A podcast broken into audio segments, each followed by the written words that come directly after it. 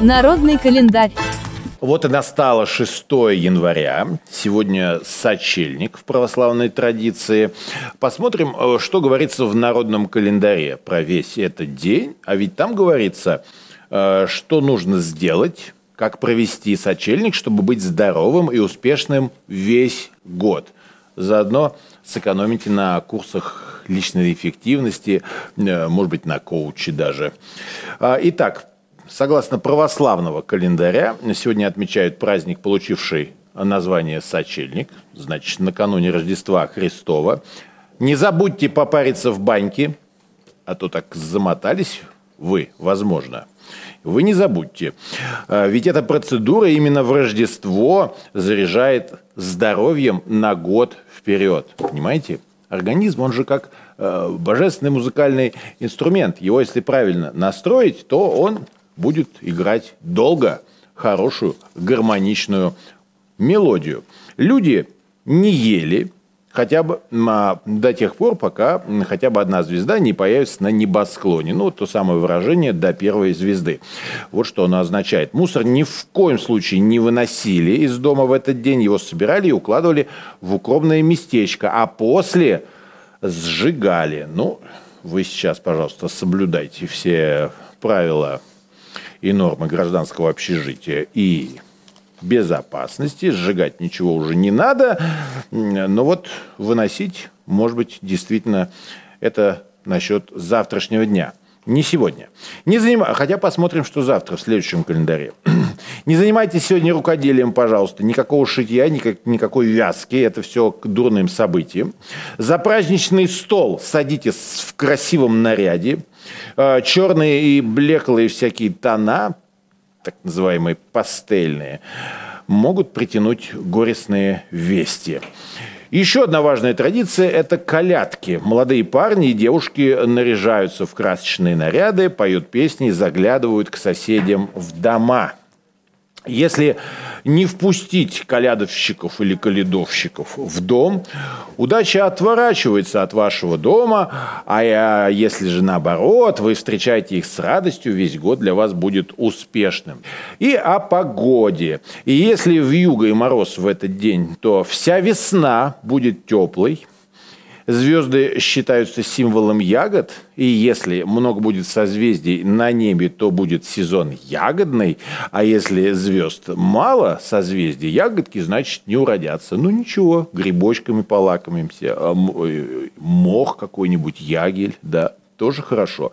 А если на Рождество случается метель, то ждите отличного роения пчел, и это добрая примета. Праздники и события 6 января. Рождественский сочельник. Сегодня, канун Рождества. В народе его называют «коляды». Это немножко из языческих, возможно, времен. Как всегда, все у нас уживается в нашей загадочной российской русской душе. Значение Святой Ночи, появление на свет Бога-младенца Христа очень велико. И ход новой истории. Все летоисчисление, как вы знаете, ведется именно от Рождества Христова. На Руси этот праздник всегда был особенно любим. Заключительный день рождественского поста сегодня. Традиционно в этот день э, в пищу можно принимать лишь так называемое сочево, размоченные зерна пшеницы с медом и фруктами. Вот отсюда и название этого дня. В рождественский сочельник до вечерней звезды а что значит до вечерней звезды? Это еще и до вечерних песнопений за богослужением а, Волхвижи со звездой путешествуют, ничего не ели и даже не садились за стол, и даже не перекусывали ничего. Вот такая история. А, ну, просто напоминаю вам лишний раз. Люди верующие э, знают это превосходно.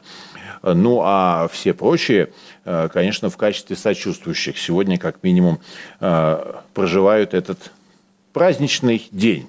Теперь про исторические события. Э, в этот день, 209 лет назад, Александр I подписывает манифест об окончании Отечественной войны 1812 года. Тогда в ходе военных действий погибло около 300 тысяч человек. Многие районы западные были разорены. Э, Все это оказало колоссальное влияние на дальнейшее внутреннее развитие России. Как вы помните, Наполеон жаждал мирового господства. В Европе только Россия и Англия в те времена сохраняли свою независимость, и, несмотря на Тильзитский договор, Россия продолжала сопротивляться расширению наполеонской агрессии. В общем, это славная страница нашей истории.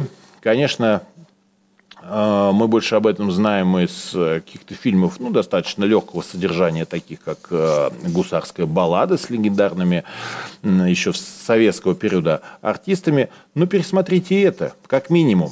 Это те страницы истории, которые, э, конечно, следует помнить для того, чтобы гордиться, в том числе и самими собой.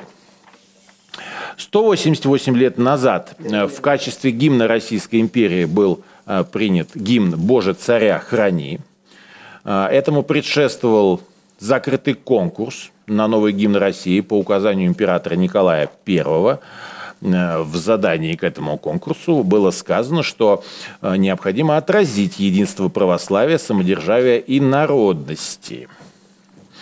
До того предшествующий гимн существовал с 1816 года, где все-таки роль Бога была главенствующей, а в новой редакции предполагалось вознести и возвысить э, величие роли царя в государственной власти. Среди лучших участников конкурса были поэты Нестор Кукольник и Василий Жуковский, а также композиторы Михаил Глинка и Алексей Львов. Глинка предложил два варианта – и один из них был заключительный хор и уже существующей его оперы «Жизнь за царя», хор «Славься».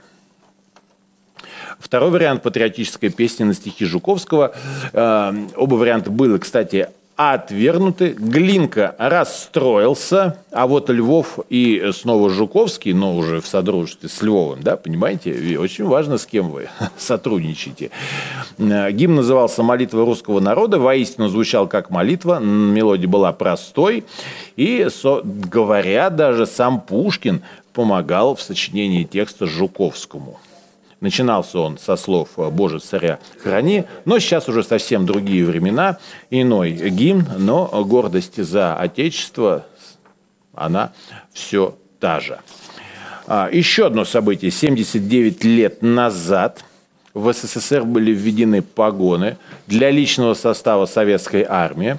Ну, первоначально погоны имели практический смысл, э, такой прикладной с помощью погон держался ремень патронной сумки, чтобы она не съезжала на плечо. А, поэтому погон, кстати, поначалу был только один, на левом плече. А в большинстве флотов флотов, простите, мира погоны не употреблялись вовсе, а ранг обозначался нашивками на рукавах, ведь моряки не носили патронные сумки. И, естественно, как вы понимаете, как и многие э, новеллы в России, погоны появились при Петре Первом – на военной одежде, и была э, предпринята попытка сделать погон средством развлечения солдат и офицеров. Ну, сегодня уже без труда вы по погонам понимаете, э, какой чин армейский, какое звание, вернее, армейское человек э, носит с гордостью и достоинством.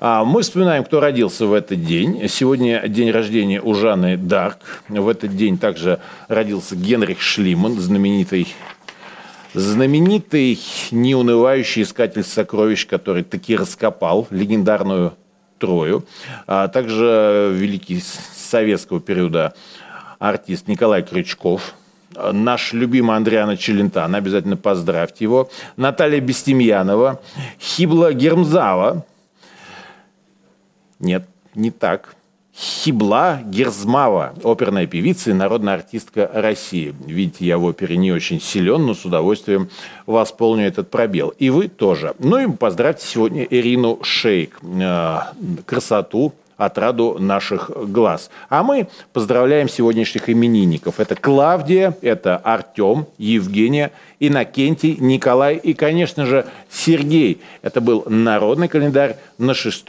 января.